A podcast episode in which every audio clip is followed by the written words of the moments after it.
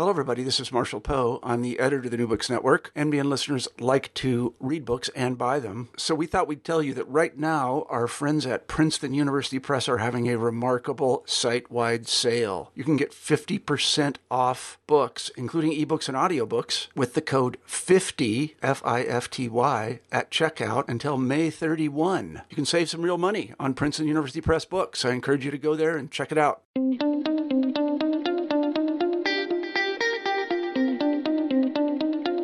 People have always sought ecstatic experiences, moments where they go beyond their ordinary self and feel connected to something greater than them. Such moments are fundamental to human flourishing, but they can also be dangerous. Beginning around the Enlightenment, Western intellectual culture has kind of written off ecstasy as ignorance or delusion.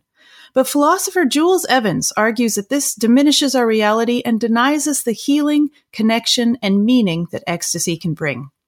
In his book, The Art of Losing Control A Philosopher's Search for Ecstatic Experience, he sets out to discover how people can find ecstasy in a post religious culture, how it can be good for us and also harmful. Along the way, he explores the growing science of ecstasy to help the reader and himself learn the art of losing control. Evans' exploration of ecstasy is an intellectual and emotional odyssey drawing on personal experience, interviews, and readings from ancient and modern philosophers. From Aristotle and Plato, via the Bishop of London and Sister Bliss, radical jihadis, and Silicon Valley transhumanists, the art of losing control is a funny and thought provoking journey through underexplored terrain, which Evans creatively maps out like a tour through a festival, with stops at the major pavilions along the way, complete with a cutely drawn festival map at the front of the book. Jules Evans is a policy director at the Center for the History of Emotions at Queen Mary University of London. He's the author of Philosophy for Life and Other Dangerous Situations, which was published in 19 countries and was a Times Book of the Year. Evans has written for The Times, Financial Times, The Guardian, Spectator, and Wired, and is a BBC New Generation thinker. He also runs the London Philosophy Club, the world's biggest philosophy club. He joins me today to discuss his new book. Hello, my name is Carrie Lynn Evans, and you're listening to New Books in Secularism, a podcast channel on the New Books Network. Today, my guest is philosopher Jules Evans, who's agreed to talk with us about his book, The Art of Losing Control A Philosopher's Search for Ecstatic Experience. Jules, thank you so much for joining us. Thanks for having me, Carrie. First, I want to I want to start by asking you a bit about yourself. You have your fingers in a number of philosophical pies, it seems, and you also have a fairly harrowing story about a pivotal moment in your life. Can you tell us how you came to be involved in the things you're doing today? Well, um, ooh, that's a big question. I mean, the short version is um, that uh, I got into writing, I got into philosophy and psychology um, because I had um, some emotional problems when I was a teenager and in my early 20s. Um, I, uh, my friends and I uh, were quite kind of reckless experimenters with um, psychedelic drugs when we were teenagers. So we were like 90s um, hippies. Um, and by and and we had some like fun times with that. But by the time I was 18, through some bad trips on a couple of bad trips on LSD, I developed what was later diagnosed as social anxiety and post traumatic stress. And so I had a first hand experience of how our minds and our emotions can really mess us up. Um, you know, I was very much at the mercy of these negative emotions and, and was very confused and suffering, I would say, from about the ages, uh, age of 18 to 24. Um, and then i mean i i was helped by various things including cognitive behavioral therapy. And um, i wrote my first book about how cognitive behavioral therapy came from greek philosophy. So i became very interested in that and the idea of the, the ancient greek and roman idea of philosophy as a medicine for the mind uh, people like Socrates or the Stoics thought of philosophy as a form of therapy, a form of care for the soul. Um, so, my first book, which was called Philosophy for Life and Other Dangerous Situations, was about how people can use ancient Greek philosophy today as a, as a means uh, to flourish uh, and as, as a kind of uh, consolation for difficult times.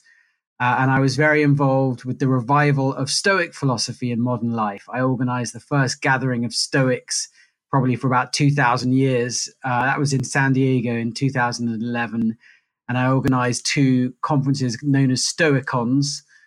Um, so, uh, but by the time I'd finished that first book, I felt that Stoic philosophy wasn't, and kind of rational Greek philosophy wasn't quite enough for me and that it missed out certain important things. Um, I felt that it was a bit over individualistic and over rationalistic, and that it missed out things like romantic love and festivity and dancing uh, and the imagination. And also, it missed out the kind of ecstatic experiences and that whole domain of human experience. So I started to um, research that and spent about five years um, exploring that area of human experience. Okay. So, to begin, let's talk about what you mean by ecstasy. Uh, you write that our contemporary Western culture has a problematic relationship with ecstasy, and that we have a materialistic worldview that denigrates ecstatic experiences, and that this narrows and impoverishes our experiences of reality. So, tell us what you mean here. Um, so I define an ecstatic. So I'm talking about a type of experience which, on the whole, psychologists don't talk about much. They tend to just ignore it. Um, when they do talk about it, they use different terminologies. So William James, the psychologist William James, he wrote about this area of experience and he used the phrase religious experiences. He wrote this famous book, The Varieties of Religious Experience. Um, other psychologists might talk about transcendent experiences or flow states or altered states of consciousness. But I, I like the phrase um, ecstatic experience, which comes from the ancient Greek word um, ecstasis, uh, which literally means standing outside. So, an ecstatic experience is a moment when you stand outside your ordinary sense of self, your ordinary sense of who you are and how reality is and you feel often a deep connection to something greater than you. Now, in classical cultures and, and in medieval culture, that would usually be interpreted as a connection to God or to some kind of um, supernatural power. But I was interested in how people find those kinds of ecstatic experiences in um, in modern Western culture and how they make sense of them. And they might not necessarily interpret them in a religious way. So you might feel an ecstatic connection to nature or to the universe or to other beings or to a particular person or group of people. Now, ecstatic experiences can often, uh, you know, nowadays we often, when we hear the word ecstatic, we often think it means very, very happy. Um, so if you Google ecstatic, um, you probably get results from the sports news. It'll say things like, you know, um, Mets fans ecstatic after uh, victory.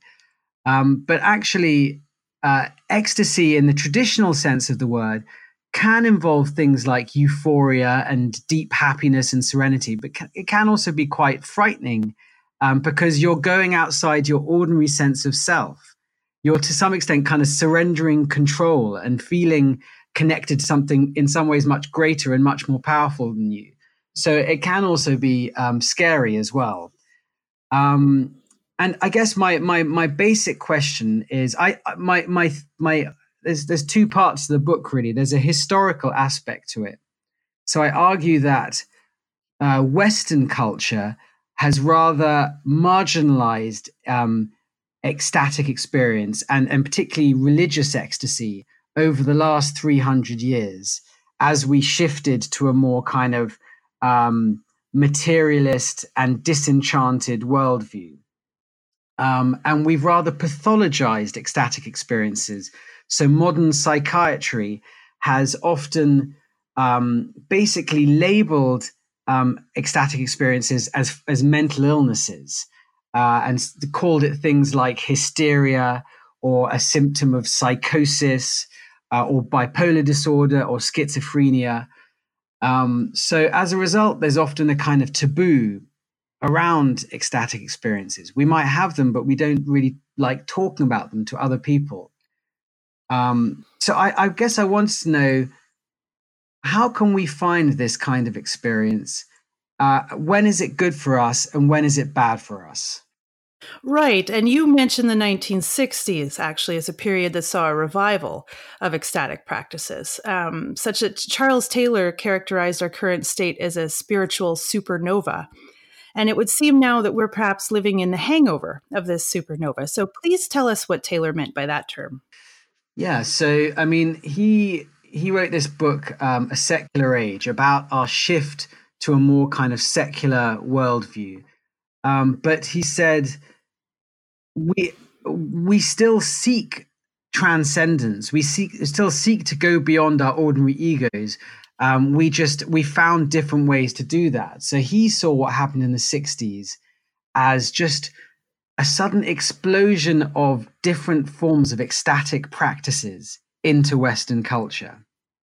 Not just a revival of Christianity by any means, but instead all these different types of practices, things like Eastern contemplative practices, things like psychedelic drugs, things like you think about kind of rock and roll or the sexual revolution, and then also some rather darker things like uh, cults or extremist movements, which were also in a way tapping into people's desire for these intense experiences.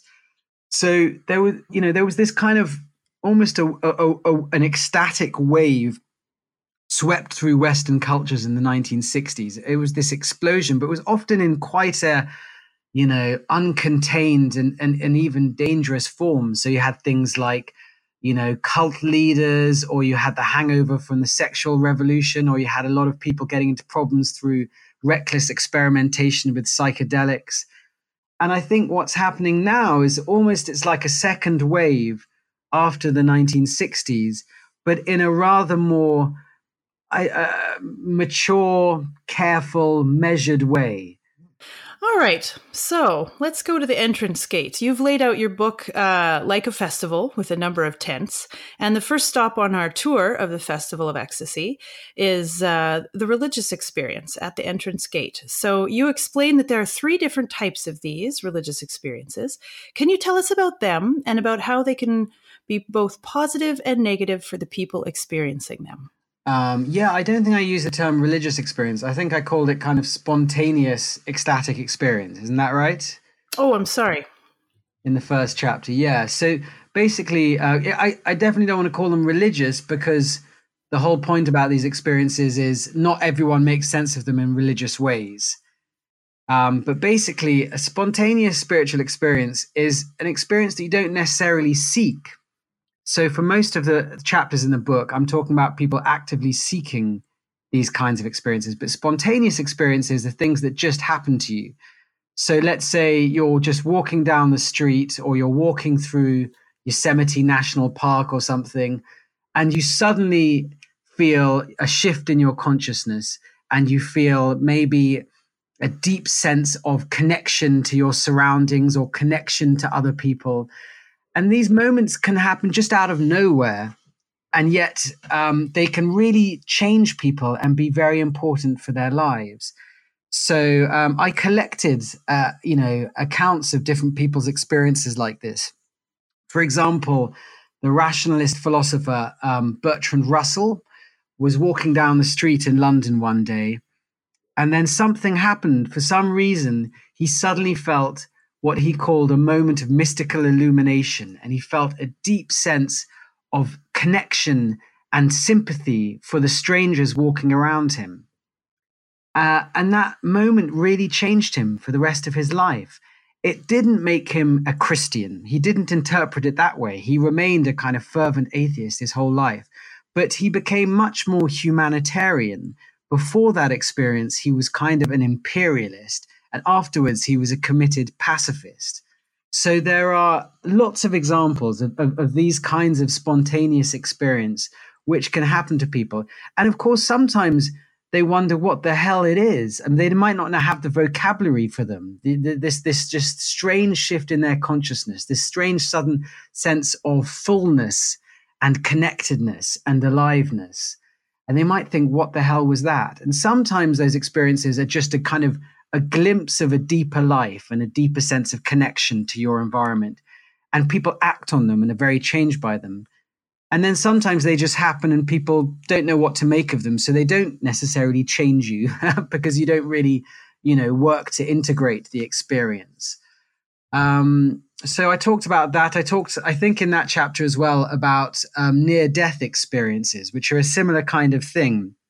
You know, you um, you might have a, a, a serious illness or a cardiac arrest, or or or, or be in an accident, and suddenly you you feel your consciousness has shifted to somewhere else. You might feel uh, kind of in, in in in a connection to some kind of higher power or some kind of uh, white light type experience. And there's quite good scientific research on this now. There's now, you know, these experiences are surprisingly common and they often share some features, even in, in, in different cultures. Um, so I became interested in that topic of near death experiences and to some extent interested in this whole area of, of ecstatic experiences because I had a uh, I guess you could call it a near death experience. When I was about 24, I was in a, um, a bad skiing accident. Uh, I actually kind of fell off a cliff when I was skiing. Uh, and and then the, at the moment of impact, you know, I felt I, I, had this kind of classic experience, which I now realize is quite common with other people of feeling in connection with some kind of white light and feeling uh, you know, deeply uh, loved and restored. So that was a tremendously kind of, it sounds strange to say it, but it was a very positive experience for me. Uh, that bad skiing accident, and, and I was quite uh, changed by it. So again, that's that wasn't an experience I sought. I wasn't seeking to go through the fence on the side of this mountain by mistake. Um, it was spontaneous. It was unexpected, but it was still very healing. So let's move on to the next stop on the tour, which you call the Revival Tent. And this takes the ecstasy of the spontaneous experience from the ultra personal into the group setting. So you talk about how this manifests in certain kinds of Christian churches in particular. Tell us about your experiences here. Well, I guess I was interested in a type of uh, Christianity called um, charismatic Christianity which is a Christianity that's very open to the Holy Spirit and really has a place for a, an ecstatic type of experience. So you see that in churches like um, the old 18th century Methodist churches, where they would be they would very much open themselves to what they you know kind of Holy Spirit type encounters. You see it in movements like the Quakers, another 18th century movement. You see it in the Pentecostalists of the of the kind of 20th century churches uh, and then in in neo Pentecostal churches as well. And I living in Britain, which I guess is um, I don't know about Canada, but it's probably quite different to America. Britain is an incredibly incredibly secular country. Um, only I think less than two percent of the population go to church um, every week.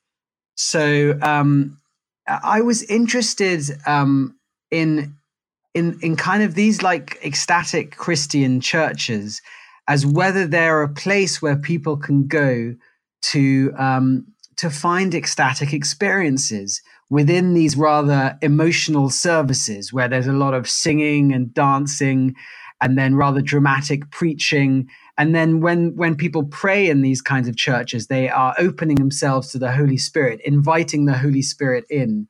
And then you know they will often have ecstatic type experiences, experiences of healing or of inspiration or prophecy. And so to research this, I went along to a, a famous church in London um, called Holy Trinity Brompton, which is the home of something called the Alpha Course. Have you ever heard of that? No, I haven't. Um, well, it's like, it's very popular. I mean, it's like millions of people around the world have done it. Uh, and some of it is just like um, you know, you sit around, you get given some nice food, you talk about your life. It's all pretty normal in a way. It's just a nice kind of, you know, weekly group meeting. Um, but then uh, towards the end of the course, they try to help you to have a kind of Holy Spirit encounter. They get you to invite the Holy Spirit in. So it was kind of peculiar in a way.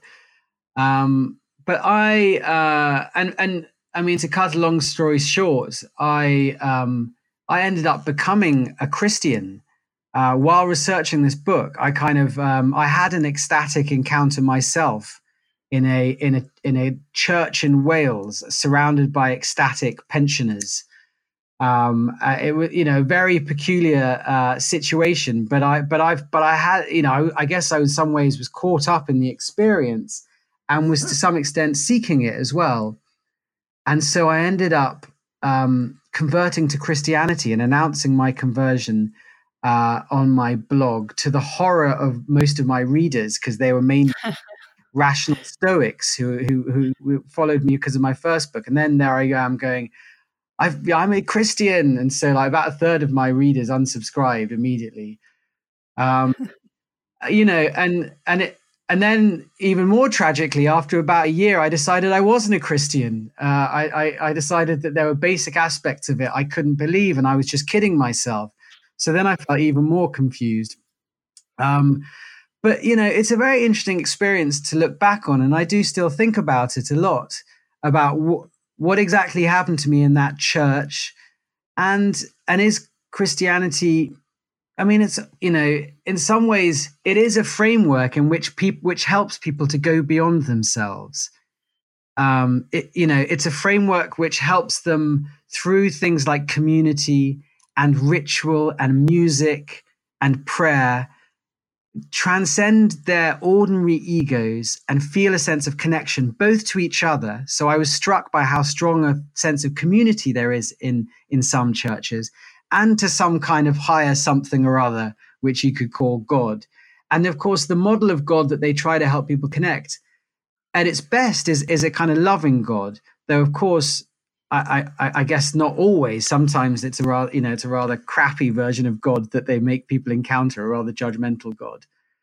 Um, so it was it was just a strange year in my life really. Uh, and i come away from it i mean i'm i'm i'm glad i'm i'm not in that church anymore and i kind of think how funny i was in it in a, in a, in a way for a year. But um but i still have i guess respect more respect um for my for my christian friends and i see the point of what they're doing in a way. And you know when i look i guess they are still providing spaces where people can go to go beyond their egos. And I think we lack those kind of spaces in, in secular British culture. So rather than just laugh at Christians, I think it's interesting to think what do they get right and how can we, if we're not Christian, create those kinds of spaces for community and for transcendence, which helps people to go beyond themselves in, in safe ways because of course sometimes places where go for self places where people go for self transcendence can be a bit toxic. Do you know what I mean? Um, say, right, we're going to help you find transcendence. Now just give us all your money. Or uh, we'll help you find transcendence. Now all you've got to do is hate gay people or hate other religions or something like that. Do you know what I mean? So, can we as a culture develop places where people can find community and self transcendence in ways that aren't exploitative, uh, which aren't dangerous, which aren't toxic? I think that's an important question for our culture. Yeah, I like the way you put that. Mm.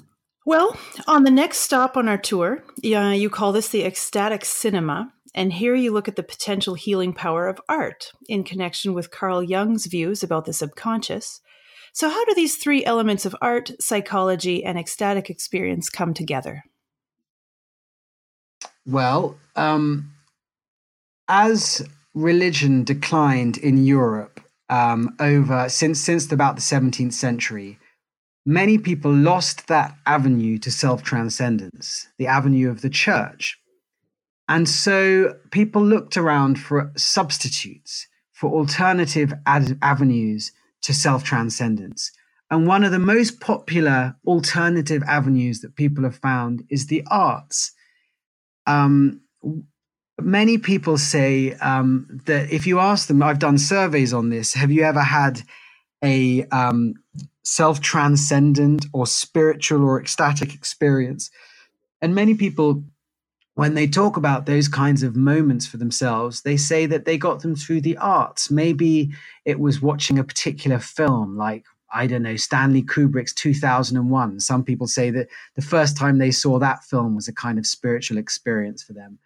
Maybe it was walking through um, a gallery or a, a cathedral or, or a beautiful piece of architecture. And you suddenly felt just kind of gripped or transported and your consciousness uh, shifted. I remember the first time I saw Florence, the skyline of Florence. I was 14 years old. Uh, and I walked through, I was outside Florence. I walked through an olive grove and I suddenly saw the skyline of this beautiful Renaissance city. And I've never forgotten that moment because it expanded my sense of the of what of, of beautiful, of what what beauty could be. So it kind of changed me that moment. Um, or it might be perhaps a, a poem that you read, maybe when you were a teenager, maybe something like Emily Dickinson or Walt Whitman. And you'll always remember that moment and how you felt when you first read that poem. So these kinds of experiences can be very transformative for people. For a lot of people, of course, music is, their main way to this type of experience. I mean, I talk about that in the next chapter, so I won't talk about that here. But um, I mean, I don't know uh, about you, Carrie. Have you is is is, that something you you can relate to? I mean, is that uh, do you have you ever found a, a, work of art or or a book or something like that has ever kind of really had a deep uh, impact on you and and and uh, given you a kind of uh, epiphany type experience?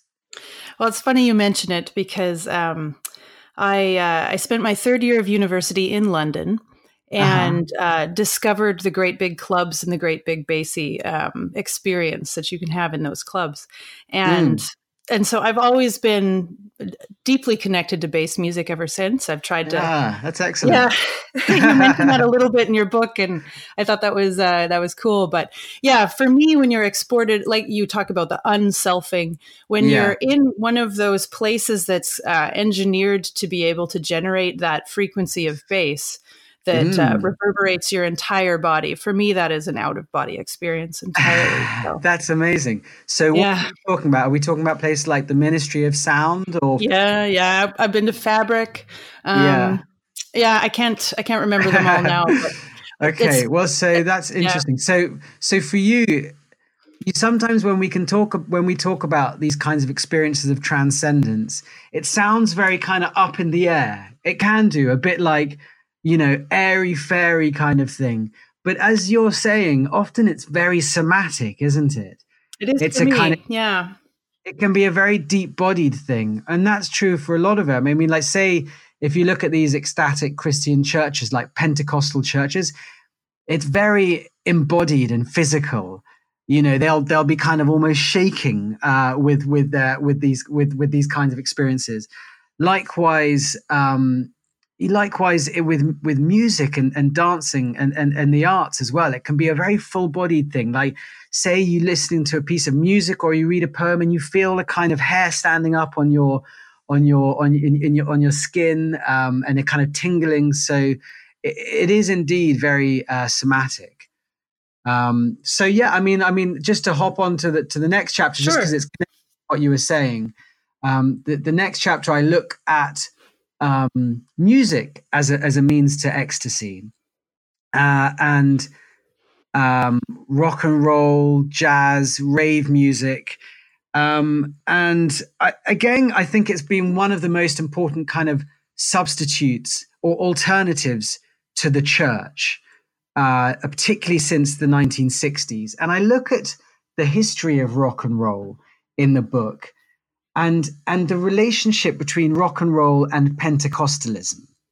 So how, in a way, rock and roll and rhythm and blues music um, came from the church, from the Pentecostal church. How a lot of the great pioneers of rhythm and blues, James Brown, uh, Ray Charles, Tina Turner, Elvis Presley, Little Richard, um, they they they they kind of started off in the church, and then they took a lot of the kind of emotion and the ecstasy of Pentecostal religion, and they kind of secularized it and sexualized it and turned it into rock and roll.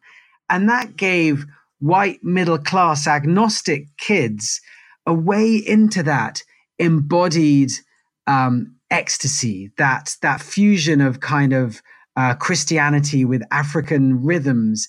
To, uh, so it kind of created a church for the unchurched. Um, and certainly, like I guess for you know for for for for, for me growing up, um, some of the most powerful, I would say, spiritual experiences I had was was was like going raving. I mean, I was uh, you know this was in the mid '90s, so this was you know an amazing golden age for electronic dance music in the UK. Um, and and yeah, I remember going along to kind of uh, raves and and and just the feeling um, of of togetherness with with kind of strangers and and these this all night journeys of just kind of dancing to the music. And of course, we were we were altering our consciousness with drugs as well. So we were doing things like MDMA and and and psychedelics, and these were just unforgettable nights really. And and i felt so bonded to my friends as well. We'll still talk about them 20 years later the, these nights.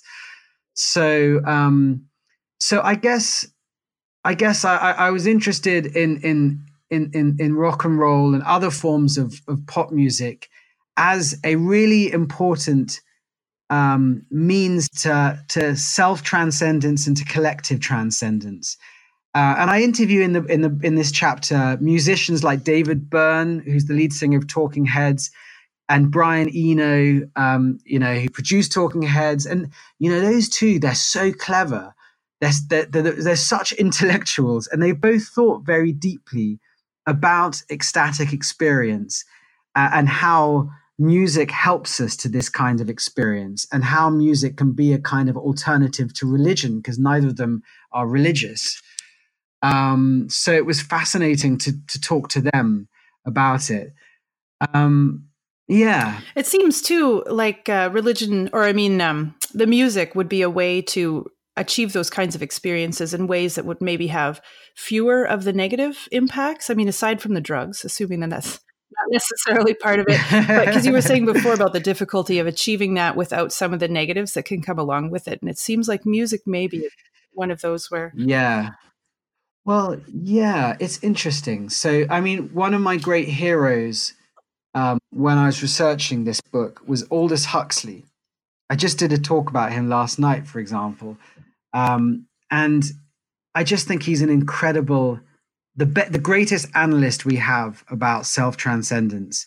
And he said that you know all form all avenues to self transcendence can potentially be a bit dangerous and unhealthy because we're talking about you know a slightly messy aspect of human experience unselfing going beyond the self you're talking about you know opening up your psyche. You're talking about surrendering ego control. So it can be very, very healing and very, very meaningful, like some of the most meaningful experiences in your life. But it can also be a bit messy. It can be a bit risky. And that's true of any avenue you take. So even something like aesthetic ecstasy or ecstasy through the arts, I mean, that sounds you know fairly uh, riskless but that even that has its risks too um, for example you could become you could you know you could use the arts as a, a way of to ecstasy but it ends up just being escapism you know as a way of not confronting your life so you escape into novels or you just escape into watching endless sci-fi repeats or you just kind of netflix and chill you know like uh, it, so even ecstasy or self transcendence through the arts can be a form of just unhealthy or addictive escapism. And if you look at uh, music, in a way, the, the, the problem about treating, say, rock and roll or rave music as a substitute for religion is that, um, yes, it gives you some of the aspects of religion. It gives you that ecstatic experience sometimes but what does it not give you? It doesn't always give you genuine, deep community. I mean, yes, I, I, I, felt an incredible sense of community for six hours while I was on MDMA at a rave. But, you know, I didn't really stay in touch with any of the people I was raving with. And we weren't really, you know, we were just there for the highs. We weren't really supporting each other through through the difficult moments in life. Um, also, there's a risk of looking to pop stars to be uh, kind of preachers or to be spiritual leaders. And I think that's what the 60s kind of tried to do. Um, they tried to look to people like the Beatles or John Lennon, particularly, or to Bob Dylan, to be these kinds of spiritual guides for them.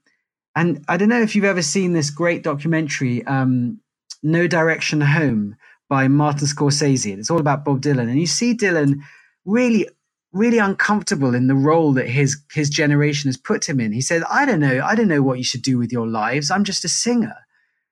Um, you know, he's just a, he's a poet, really. So, so that's another issue with turning, trying to make religion, sorry, trying to make music a substitute for religion. Is sometimes that's a tremendous pressure to put on musicians who are just you know, mainly there just to kind of sing and create. They're not there to be spiritual guides for you. And then, and I think an, a, a third problem with making uh, trying to make music or the arts some kind of substitute for religion is music and the arts gives you a window beyond the self. It gives you a glimpse of something greater than your little ego, a window beyond it. But it doesn't really give you a ladder to transform yourself. Do you know what I mean? like um, to to actually not just glimpse beyond your ego but transform your ego that takes like practice that takes a kind of daily practice and i think wisdom i mean let's not use the word religions let's just say wisdom traditions wisdom traditions like um, buddhism say or, or, or christian wisdom or um, or even things like greek philosophy i think they can give you both the kinds of window beyond the ego, but but also a kind of practices for that daily work that can help you um, transform it because it is very slow work. So I guess what I'm saying is I think that music and the arts are a really important part of the picture.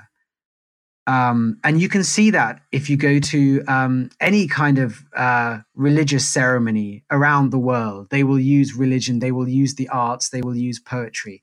But I don't know if they're enough on their own. They, they, um, you know, they tend to work best in coordination with other things. We still need those kinds of daily practices uh, for the slow work of of of transforming ourselves. Does that make sense? It does. And uh, let's turn back to drugs, because in fact, your next chapter, you talk more about drugs. You call that your psychedelic wonderland uh, on the stop on your tour. And there's actually a positive side to the use of drugs in ecstatic practice as well. Um, we know that it's been used throughout history um, for ritualistic significance and so forth. So tell us a little bit maybe about the more positive side of the drugs. Yeah, well, obviously, I've had firsthand experience of of, of the kind of negative side uh, of, of, drugs, and particularly of, of, psychedelics. So I had this these bad trips when I was eighteen, um, which which hurt me for a while. But I was interested while I was researching this book um, to see that there has been a a kind of renaissance in scientific research into psychedelics um, over the last um, 13 years or so. So, um, respected um, research centers like the Johns Hopkins Medical College, like Imperial College in London, like Zurich um, University in uh, Switzerland, have restarted research into psychedelics. Uh, by which I mean thing, drugs like LSD and magic mushrooms and ketamine, after a pretty much a 40 year hiatus. Um, so, you know, back in the 60s, of course, there was this explosion of interest in psychedelics done in a very um, rather chaotic and uh, over evangelical way. I mean, most infamously, you had the Harvard psychologist Timothy Leary um, saying that everyone in America should take LSD. Uh, every teenager should take LSD uh, calling himself the prophet of a new religion of LSD. So he got himself, you know, he would throw parties at Harvard where he was giving LSD to undergraduates. So he got himself rapidly fired from Harvard and then Public Enemy Number One by Richard Nixon. And he had to go on the run. He was then actually, it was an extraordinary story. He was put in prison and then he was bussed out of prison by this kind of terrorist group called the Weathermen.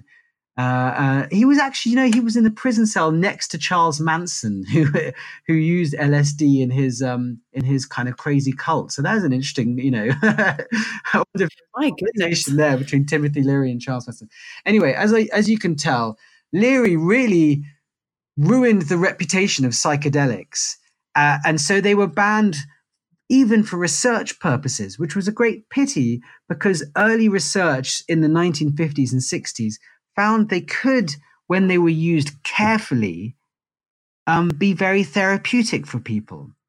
And what's happened in the last 15 years is um, research has started again, but in a much quieter and more careful and measured way by um, by respected scientists who are very careful not to tell everyone to do LSD, for example.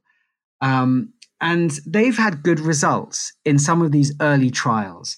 So uh, they found that um, you know one uh, dose of psilocybin, which is the, the, psychedelic chemical in magic mushrooms, one dose of that helped a lot of people. Um, something like uh, forty percent of people in a trial to recover uh, from treatment-resistant depression. So these were people who hadn't responded to any other treatment like cognitive therapy or Prozac. There was another trial that found um, 80% of smokers after um, two doses of psilocybin or of magic mushrooms gave up smoking, um, which was far higher than any other kinds of um, method. Um, another trial found that uh, one psychedelic trip um, helped people who were suffering from life threatening cancer to feel much less depressed and anxious. Uh, so it seemed to even shift their attitude to death, at least to either to make them much more accepting of it or uh, to make them open to the possibility that maybe death in some way wasn't the end. And when they were making sense of, so this is uh, remarkable, really. I mean, so a lot of psychiatrists are very excited by psychedelics because psychiatrists haven't really found any new uh, successful drugs to treat emotional and mental problems since Prozac in the uh, 19, I guess, 80s. Um, so there's a lot of interest in these new psychedelic drugs as a treatment for emotional and behavioral problems. Um, and uh, in fact, last week, the uh, FDA in America approved uh, a new ketamine type drug uh, for depression.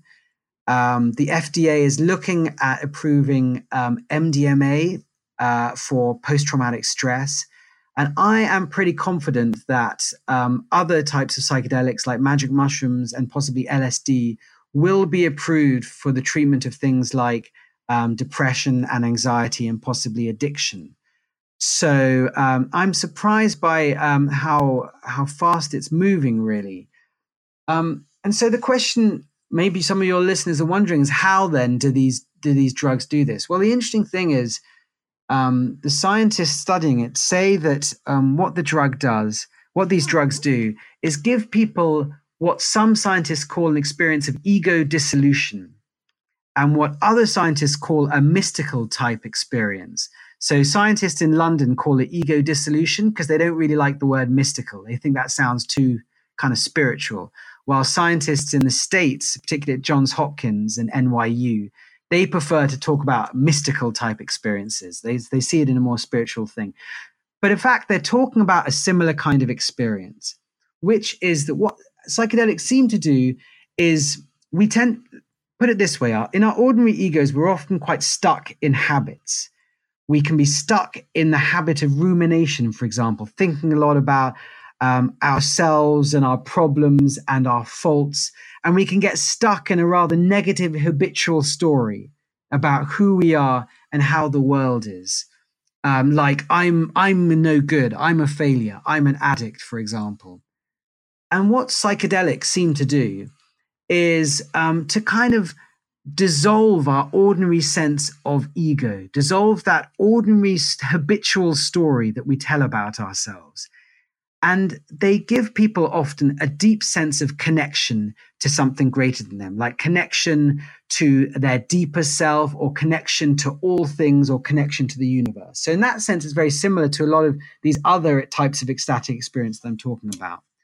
And out of that ego dissolution, people often feel a sense of insight and power to see where their old habitual their old habits were messing them up and to say of some reason or other a kind of freedom to to choose a different story a freedom to to to to, to choose to, to to live their life a different way to say right i'm not going to be addicted to smoking anymore or perhaps i'm not going to be so afraid of death or i've no need to be so depressed anymore so it kind of dissolves our old rigid habits uh, and creates a space for new habits, for neuroplasticity to emerge. One scientist compares it to like, let's say, um, your habitual thoughts are like habitual ski tracks down a mountain.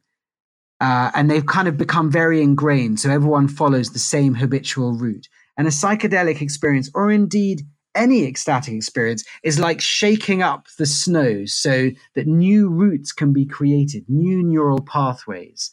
So, I mean, in a way, this is similar to a lot of these other types of ecstatic experience that I talk about in the book.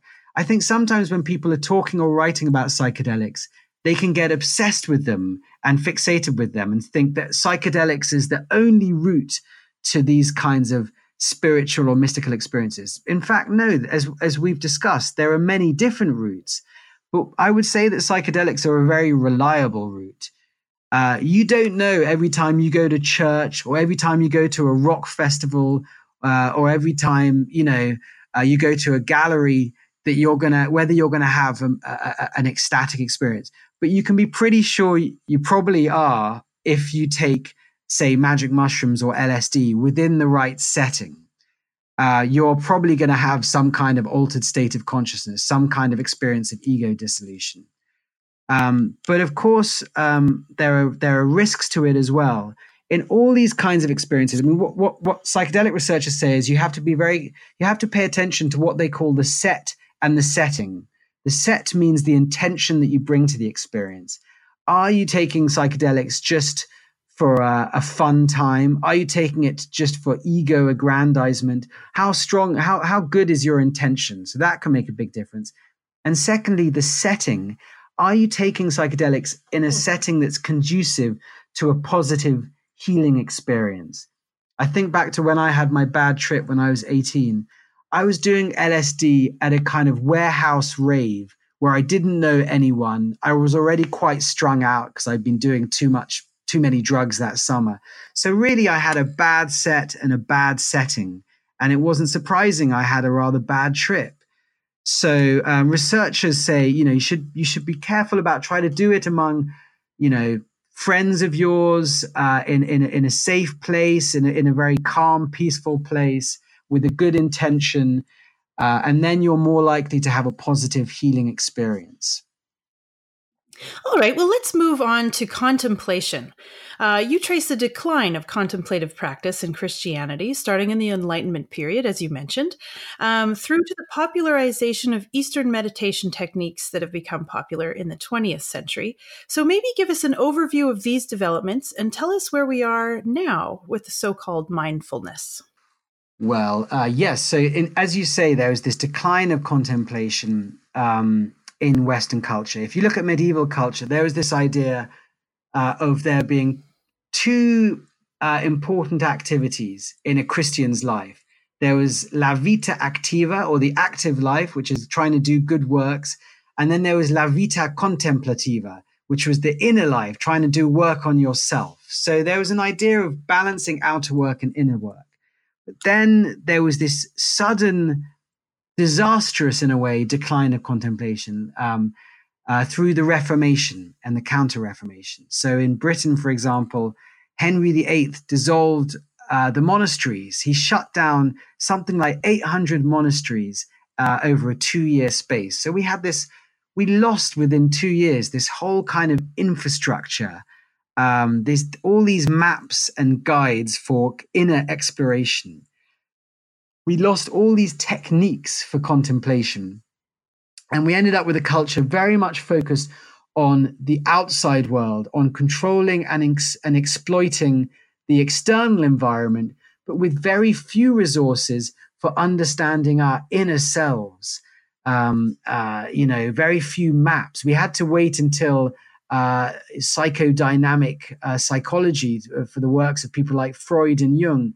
And even then, they were often far less uh, psychologically sophisticated and literate than what we found in contemplative wisdom traditions uh, in, say, Buddhism or Hinduism or, or Christianity.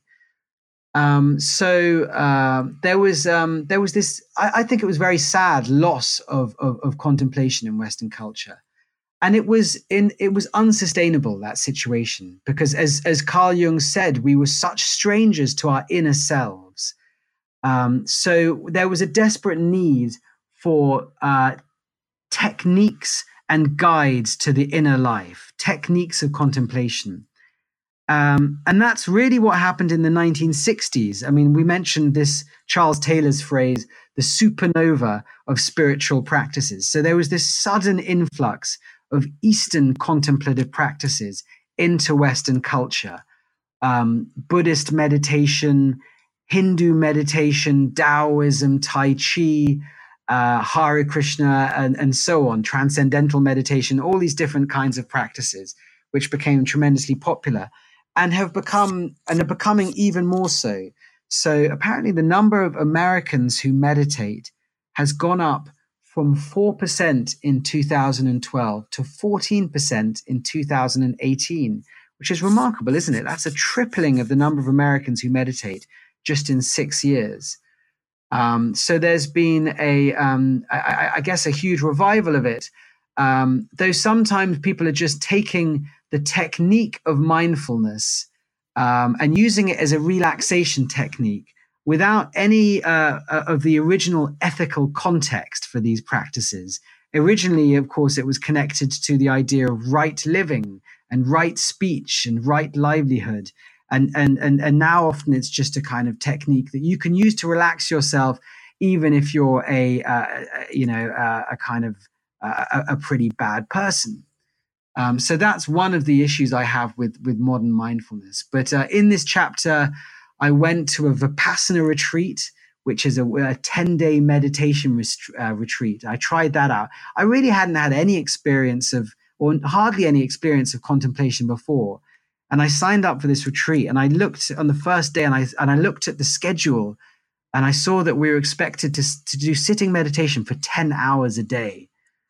for 10 days, so 100 hours altogether. So this was quite an ordeal. Um, but I also found it a very interesting experience. And I guess I found I grew through it. And since then, I've been on several other retreats.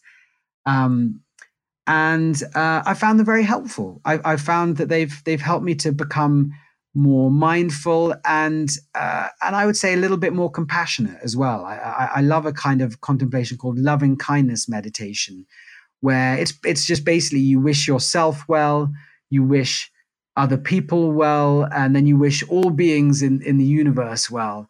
And you do that kind of every day and you get into a habit of kindness. So I'm um I'm I'm I'm I'm I'm I'm quite fond of that practice of contemplation. Um, but you know what I've learned is there are many different types of contemplation: uh, religious, non-religious, atheist, theist, some that use uh, focus on breathing, some which use movement, some which use poetry or art. Uh, and I think uh, many of your listeners could could could find a kind of uh, you know a, a, a, practice which suits them. Maybe walking meditation, for example. Um, so uh, so yeah, uh, I think there's there's there's there's quite a lot in that chapter that that your readers might find interesting and useful. Excellent. Well, chapter eight takes a much darker turn to the underbelly of ecstatic experience, and that's the ecstasy of violence and war. And so, after the types of encounters we've been discussing so far, this notion is pretty jarring. So, first, tell us about the four basic sources of ecstatic experience in this com- uh, in this context, uh, and then tell us a little bit more about how we can balance that. Mm. God, I can't remember what I said in. Oh, sorry. Combat sources. flow, ecstatic togetherness, participation in sacred myth, and blood catharsis. Yeah. Well, I guess what I'm talking about in this chapter, the main theme is that if you look over human history, one of the most reliable methods um, people have reported to bring themselves to kind of ecstatic experience is uh, violence and war. Uh, that could be everything from hunting, you know, the, the experience of being in a pack hunting gave people this feeling of like uh, ecstatic uh, togetherness with their with their tribe. And also, there's something about being in a in a dangerous situation, like a hunt or like a battle, which gives you what I call combat flow. So a flow experience is experience where you're just very absorbed in the moment, very absorbed, absorbed in your activity. Well, nothing gives you that kind of flow experience like war and like uh, like being in a life-threatening situation. Now, some people get flow states through things like extreme sports. They put themselves in a life-threatening situation, like say free climbing or just climbing, and and it gives them that flow state.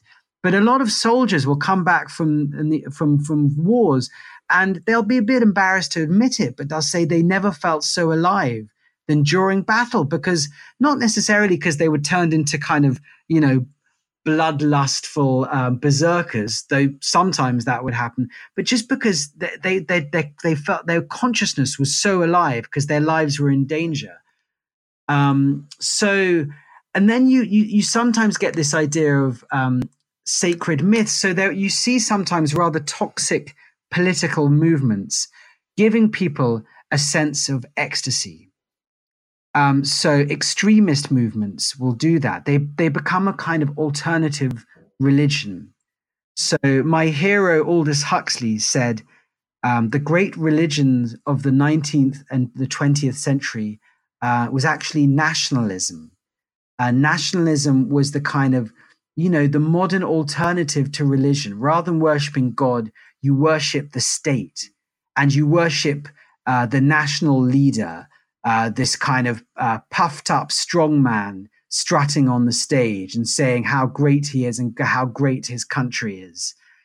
Um, and often in those kinds of political religions, um, they they almost have a rally aspect to them. You think about Nazism as the you know fascism is the classic example of this. It was a kind of um, a fake religion, a religion of worshiping Germany and worshiping the Führer. And you see the kind of ecstasy that people would feel at Nazi rallies, and they were very good at using ritual and and, and pageantry and the huge crowds together. And then Hitler was very good at working the crowd up into this ecstatic fever, all about how wonderful Germany was and the glorious vision for Germany. And then, of course, you also see a demonization of your enemies. Uh, it's very uh, easy in these kinds of um, in any kind of ecstatic movement. You say, you know, we're so together, we're so um, special and and and and kind of loved and but our enemies are so terrible and demonic. Uh, and wouldn't the world be a better place if our enemies were were just extinguished? Um, and so you see that today as well. You see the revival of those kinds of ecstatic nationalist movements, and you see the demonization of enemies, um, whether that's um, immigrants or uh, like um, your political opponents or other religions and then you can get the sense of um, you know the sacred sacrifice of your life to destroy your enemies. So you look at um, you know the, the the the the idiot in new zealand who considers himself some kind of sacred knight because he shoots defenseless people in a mosque or, or, or idiot followers of um, isis who think of themselves as kind of you know, ecstatic martyrs because they've, um, you know, blown up innocent civilians. So people can get, um, unfortunately, very poisoned by these kinds of toxic ideologies, which um, give them a sense of transcendence and meaning and togetherness. Um, so they take these natural human yearnings for togetherness, for meaning and transcendence, but but but package them in a very toxic form and really a way that destroys people's lives and then makes them extremely harmful to their society as well. Um, so, what's the solution to that then? Well, I guess we need to try and try to give people healthier forms of togetherness. How can we feed those basic human impulses, our basic needs for togetherness, for belonging, for meaning and transcendence, but in ways that aren't toxic, in ways that don't demonize our enemies? Um, so that is, and one way I think is not to pathologize transcendence, but to see that it is a basic human urge, and we've got to find healthier ways to talk about it and give people access to it. Otherwise, people find these toxic subcultures, and that's where they get their their kind of hit of transcendence. Okay, well, our final stop on our tour here is uh, you call it Futureland. So it's looking forward. And uh, let's start with cyberspace. We take the internet and our personal computers kind of for granted at this point, but there was a time when these things were thought to offer out of body experiences. Is that right? Um, yeah, I mean, I, I look at the um, the history of Silicon Valley uh, and how the people who developed like the personal commu- computer and the internet and virtual reality uh, tended to be kind of um, hippies um, who are experimenting with psychedelics at the same time and who are kind of um, looking uh, they were going and living in communes like spiritual communes like steve jobs was for example. I mean he, he, he kind of worked lived in a commune and picked apples in the orchard and that's where he got the name for his uh, his computer brand. And in some ways um, these early pioneers saw cyberspace as a kind of um, ecstatic space they could escape into, where they'd be free from uh, government and even free from matter, a world of pure mind, of pure information. Uh, and and they thought of kind of technology um, like the computer and the internet as being these technologies for ecstasy, which would help liberate us from uh, the the bonds of um, our, our nation and our government, and even from our own bodies. And and I guess you can see that to some extent, the way that we can just go online and and we can be whoever we want to be online. We can be whatever shape we want to be online. Uh, you know, we could we we can invent avatars for ourselves, connect with people all over the world in a second. And so there is something kind of, I guess, spiritual and ecstatic about that. Um, but in a way, I think, like with every um, uh, route to ecstasy, there are risks as well. Um, and uh, and we've seen that. What what are the risks then? Well, the risks are of, of, of ecstatic technology, of the worship of technology, is we become addicts. That's true of every form of ecstasy. Potentially, we can become addicted to uh, drugs or booze. We can become addicted to ecstatic religion. We can become addicted to uh, war and violence. And we definitely can become addicted to technology as well.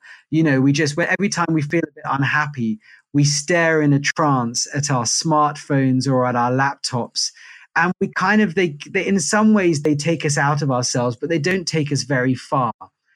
Uh, and likewise, I think we, we've seen over the last decade or so that we were we were a bit naive and over optimistic in thinking that the internet was just going to liberate us from all our human problems. Because what we found unfortunately was um, our problems came with us online. And in sometimes these these uh, these ecstatic platforms for togetherness ended up just uh, taking us further apart. So sometimes you see on platforms like facebook and twitter uh, you know, they end, we ended up just still in our little separate churches, Uh, so uh, you know, like the, you'd, you'd have Democratic Twitter or Republican Twitter, and they'd both end up feeling very much together with your own tribe, but hating the opposing tribes and being very rude and savage to each other. So, um, in some ways, technology, I feel, kind of offered us a type of failed transcendence. But of course, it's early days. I'm still interested in, and and and hopeful about how technology can still help us find healthier forms of transcendence. I'm very interested to see how virtual reality de- will develop. And at the most simple way, for example, I still use my smartphone to help me find a kind of um, healthier transcendence. So I have like a, a kind of meditation app on my phone, which I use every morning, and that helps me just to uh, to meditate, for example. Um, so yeah, I think often we found that technology isn't quite the perfect route to transcendence that we hoped it might be in the 80s and 90s. But I'm still interested in how it can uh, help us today. Well, Jules, I've taken up a lot of your time. I want to thank you very much for agreeing to come on the show. But before we go, can you tell us a little bit about what you're currently working on? Yeah, sure. Um, I'm working on a couple of things. Um, I'm co editing a book about spiritual emergencies. Um, that's basically a moment of um, an ecstatic experience, a moment of awakening, which is uh, quite messy uh, and may involve you just feeling quite disorientated uh, and, and even involve some kind of quasi psychotic aspects like mania or sleeplessness or, um, or, or, or even kind of hearing voices and things like that. Uh, and um, basically, I'm interested in how we can help people through those kinds of messy awakening experiences. Um, so I'm co-editing a book about that, which is going to come open later this year. It's called Breaking Open: um, ha- uh, Navigating Spiritual Emergencies. Um, uh, I'm also I, have written a little book about ayahuasca, which is a type of psychedelic drug. Uh, that book's going to be called Holiday from the Self and it's kind of a personal account of uh, a rather I don't know how to put it, uh, rather vol- uh, tempestuous ayahuasca experience I had in, a couple of years ago. Uh, it's kind of, I guess, it's a funny little travel book. Um, and then I'm finally I'm researching a book about Aldous Huxley. Um, so I have a website, philosophyforlife.org, uh, which uh, listeners can go and check out. Uh, and that has a kind of a free newsletter which you can sign up for. Um, and I guess, I guess just you know, seeing as we've gone through the whole book, I could just give the kind of conclusion of it. And the conclusion of it really is after five years of searching for ecstatic experiences. Um, I guess I decided that what we really need in our culture is not necessarily just more ecstatic experiences, but a more balanced attitude to them.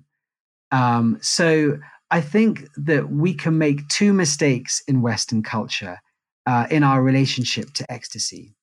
The first mistake, and it's a very common one, is we're too afraid of losing control. Uh, we are afraid of going beyond the ego. We have, uh, we're in a culture which is often rather very stuck in our egos uh, and afraid of going beyond them because we don't want to look ridiculous and we don't want to go mad.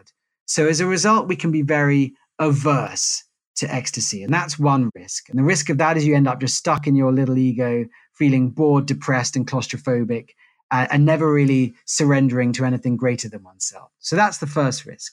The second risk, and this is a risk you see in subcultures like the New Age culture and the psychedelic culture, is that we become over attached to ecstasy. Uh, we end up chasing it we end up just constantly searching for the next spiritual high, for the next uh, psychedelic high, for the next kind of, you know, Holy Spirit type encounter. Uh, and I saw that a lot in, in, in, the kind of new age culture where there's almost a fetishization of special uh, ecstatic experiences. And that is a risk too, to become over attached to ecstasy and think that actually the meaning of life is these ecstatic experiences well, that's not true as far as I'm concerned. Um, these experiences aren't good or bad in themselves. They can sometimes be very helpful in giving, in helping people to heal, in helping them connect to other people, and in giving them a sense of meaning in life. Um, but you know, they can sometimes be helpful in making you kinder and wiser. But no, there's no essential value to them in themselves. Uh, and, and if you have one of these experiences, then just think you're very special uh, uh, because you've had an ecstatic experience, then you've actually become a worse person. You've become just more proud, more arrogant. So the proper attitude to these kinds of experiences is actually neither to be averse to them because they're just natural and they just happen to humans naturally, or to be over attached to them and think you're very special for having these experiences, but rather to be balanced, to have an attitude of, of equanimity, which is these experiences happen, but they're neither good or bad in themselves. It's the use to which you put them and whether you let them uh, make you become a kinder uh, and wiser person. So that was really the conclusion I arrived at in, in, in this book. Oh, that's very nice. I like that. That's a lovely note to go off on. well, thank you again. I really enjoyed our conversation. I was glad to have a chance to talk with you about your wonderful book in person. So thanks again, Jules. Thank you for having me, Carrie. I've, I've enjoyed the conversation too. I want to thank you for listening to New Books in Secularism, a podcast channel on the New Books Network.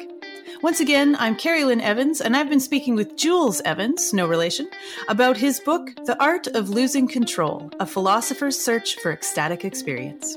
If you enjoyed this podcast, please write us a positive review on iTunes, post about us on social media, or tell a friend. The New Books Network is a not for profit organization, so all the buzz you can help us generate goes a long way to supporting this work. I'm also interested in hearing from you about your thoughts on this podcast and the material we cover. I would love to hear from you about your thoughts on this book. Have you had a spontaneous spiritual experience before? Or does cathartic ecstasy have any role in your life now or at any time? You can find me on Twitter at Carrie Lynnland. That's at C A R R I E L Y N N L A N D. I'd love to hear your thoughts. Do you have a book you'd like covered on one of our shows? Contact us through our website, newbooknetworks. Dot, or sorry, newbooksnetwork.com. Also, be sure to like the New Books in Secularism channel on Facebook and Twitter, where you'll see every time we post a new interview. In the meantime, I'll wish you an au revoir until my next conversation about new books in secularism.